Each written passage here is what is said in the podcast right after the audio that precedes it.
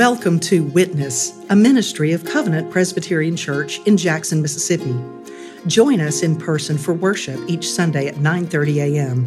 For more information about Covenant, including discipleship and mission opportunities, visit us at www.covenantpresjackson.org.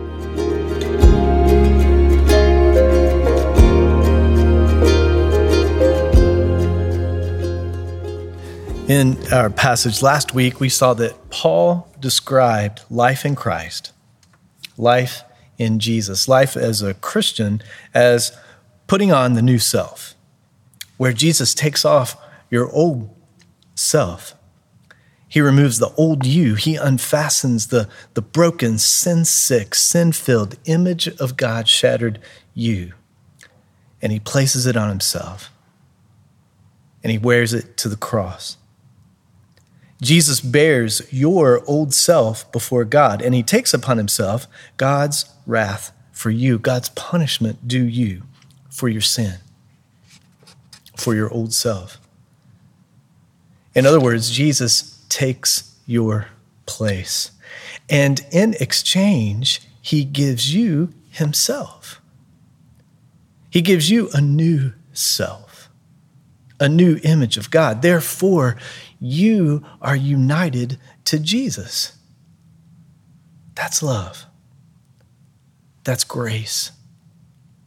That's salvation. That's the gospel. If you have faith in Jesus, if you follow Jesus, then you are renewed, made new, given life, new life. But you're not alone. You're not alone. It's, it's not a solo new life. It's not an isolated new life. You are made new with others. You are united with Jesus alongside others. Putting on a new self, putting on Jesus, makes you part of his body, the church. Life in Jesus is life in community, it is life in the church, it is life with God's people. In other words, the church is an essential component in the life of faith. God saves individuals, yes. But throughout the scriptures, when God saves individuals, he places them in community. God saves his people. Now, in our passage today, Paul points to this. Paul, Paul addresses the identity of the community of faith and life in the community of faith. Listen again to what Paul calls the church you in verse 12 of our passage. God's chosen ones, holy and beloved. Or it could be translated this way God's elect, saints and beloved. Three words that describe the church, three words that describe you, three words that point to your identity three words used to describe God's people in our Old Testament reading from Deuteronomy. Now let's look at each one.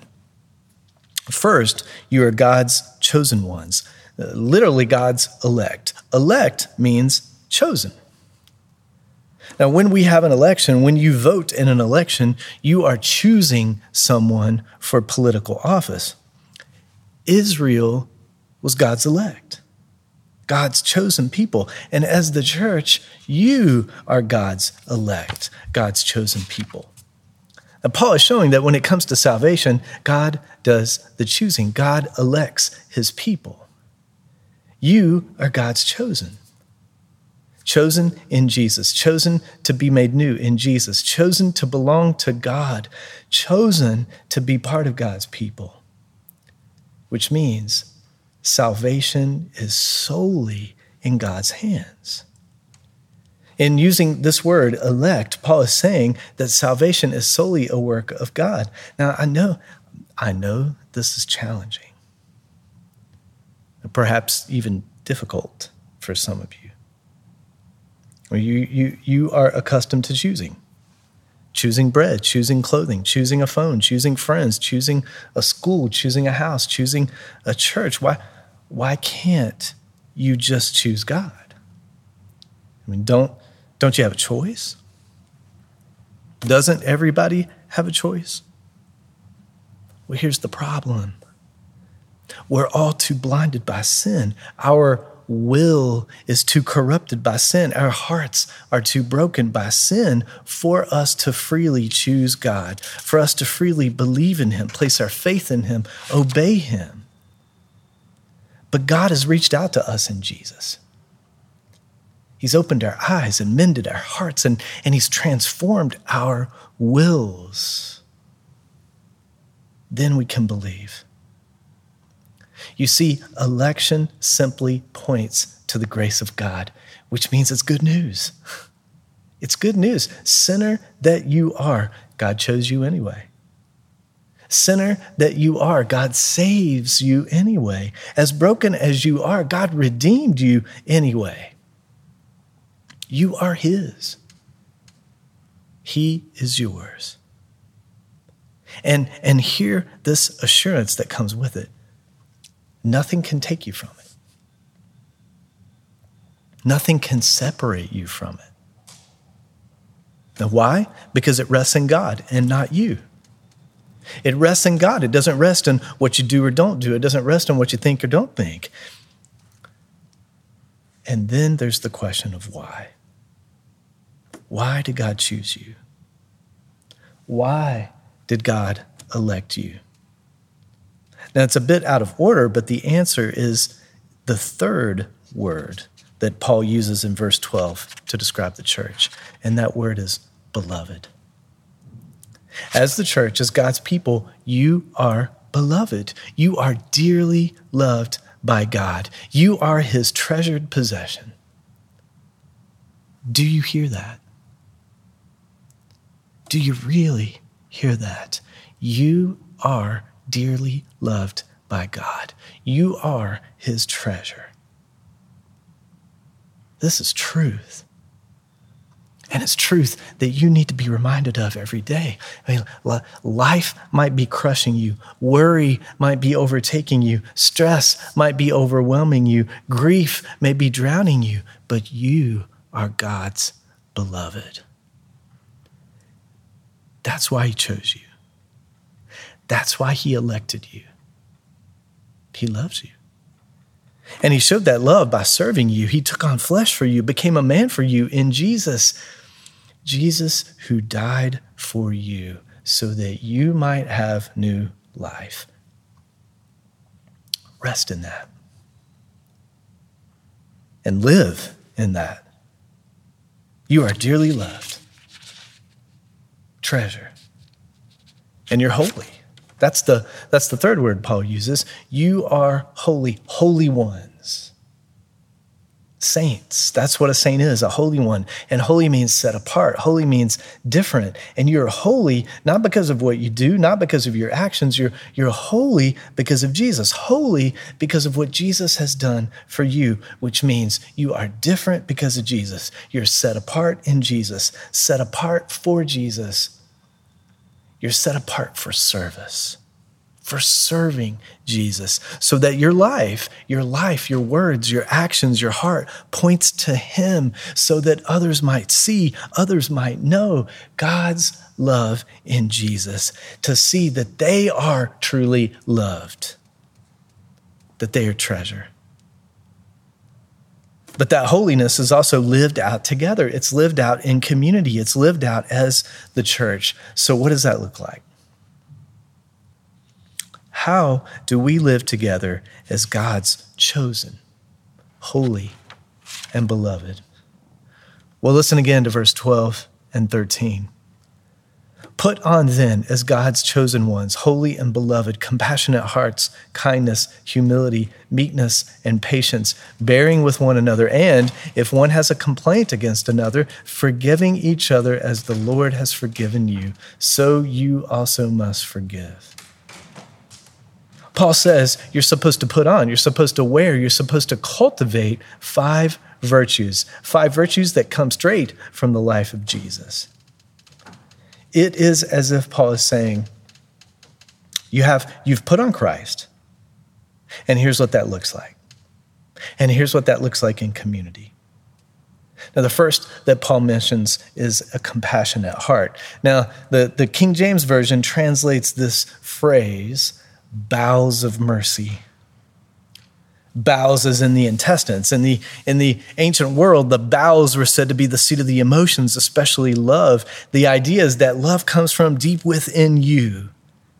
Now, we use the same kind of sense when we talk about our heart, that love comes from the depths of the heart. We, we've just exchanged bowels for another internal organ. Bowels of mercy means love characterized by mercy, it means tender hearted mercy, it means compassion. Compassion is especially directed toward those in need. Compassion is directed to the needy, and you can be needy in different ways. You can be needy for the basics of life, like food or shelter. You can be needy emotionally. In a, in a world often characterized by indifference, in a world full of indifference, compassion is a breath of fresh air. The second Paul mentions is kindness. Kindness is graciousness toward others. It's a sensitivity toward others. It's, and it's driven by genuine care of others. The third is humility. Humility is a word that came into existence because of Christians. Humility is, a, is strictly a Christian virtue. The term was non existent in the Greco Roman world. Now, characteristics that resembled humility were viewed as shortcomings, as weaknesses, as deficiencies. In the Roman world, you strove for honor, you strove to advance yourself. Humility, on the other hand, is selflessness. Humility is emptying yourself. Humility is not self focused, it's not self seeking. Humility is putting others ahead of yourself, it's looking to others above yourself. It's placing the other person, the one who is there with you, before you. And that's just what Jesus did for you. The fourth virtue Paul mentions is meekness or gentleness. It's a, it's a willingness to make allowances for others. It's, it's not having a, a sense of self importance. And the last is patience. Patience refers to our reactions to people or circumstances. Patience is a willingness to endure wrongs, and it's also long suffering. Patience is long suffering in the face of insult. It's long suffering in the face of injury. It's long suffering in the face of adversity. It's God's attitude with you. Now, Paul is saying that these five virtues should be displayed in your life and also in our life together, in the life of the church, because it's new life. It's new life in Jesus. Next, Paul gives two actions that display these virtues. Actions that, that, that are concrete ways for you to show new life in Jesus. First, Paul says, bear with one another. This is called forbearance. Forbearance is putting up with. It's putting up with difficult circumstances, putting up with difficult people. What Paul is saying, Paul is saying, put up with each other. In the church, you have to put up with each other. Now, you know there are people here that you really get along with, that you enjoy spending time with, people whom you share a lot in common with, people who you turn to for support, people who you respect. And, and there are also people here in the church you don't know as well, but you get along with. You don't see them as much during the week, but you have a good sense about them. You, you know they would support you in a pinch. But truth be told, there are also people here you just don't click with, people that you've had disagreements with, people that have rubbed you the wrong way, people who've said the wrong thing to you on the wrong day, people whose personalities you find off putting, people you would normally not choose to associate with, people you would not turn to when you needed help. What Paul says, bear with one another, put up with one another show patience and kindness and gentleness and humility and compassion to one another. Lean on one another when in need. You don't have to be best friends. You don't have to like the same movies. You don't have to listen to the same music. You don't have to be in the same stage of life. In fact, you don't have to like each other. But Paul says, put up with each other. Bear one another because you're in Christ. You've been clothed in Christ. Your identity is in Jesus. You're set apart. God chooses all kinds of people. We would choose people just like us. So Paul says, bear one another. And he also says, forgive one another. There are times you have to go beyond just putting up with. There are times when someone will do you wrong. And again, I'm talking about life in the body, life in the church. There are times when someone in the community of faith will do more than just rub you the wrong way, when it's more than personality conflict.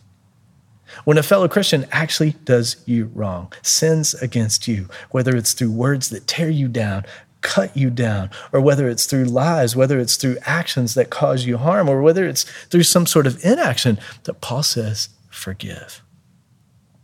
Forgive. You've been forgiven by Jesus. Forgive your brother or sister in Christ who sinned against you. You may have to confront them with this sin if they don't acknowledge it or, or confess it to you, but then forgive. Paul says, as God's people, as, as those saved in Jesus, we are to put these on, live them in community together. And then he writes this in verse 14 and above all, put on love, which binds everything together in perfect harmony. Put on love. Above all, as God's people, put on love. Wear love so that it is seen in you and around you and through you the same love that the Father has for you, a love that's compassionate and kind and humble and gentle and patient, a love that puts up, that bears, a, a love that forgives. Love binds them all in harmony. The love of Jesus shown in our life together, shown in our community, community created by our Savior, and community that serves as a witness to our Savior. Thank you for tuning in to Witness, a ministry of Covenant Presbyterian Church in Jackson, Mississippi.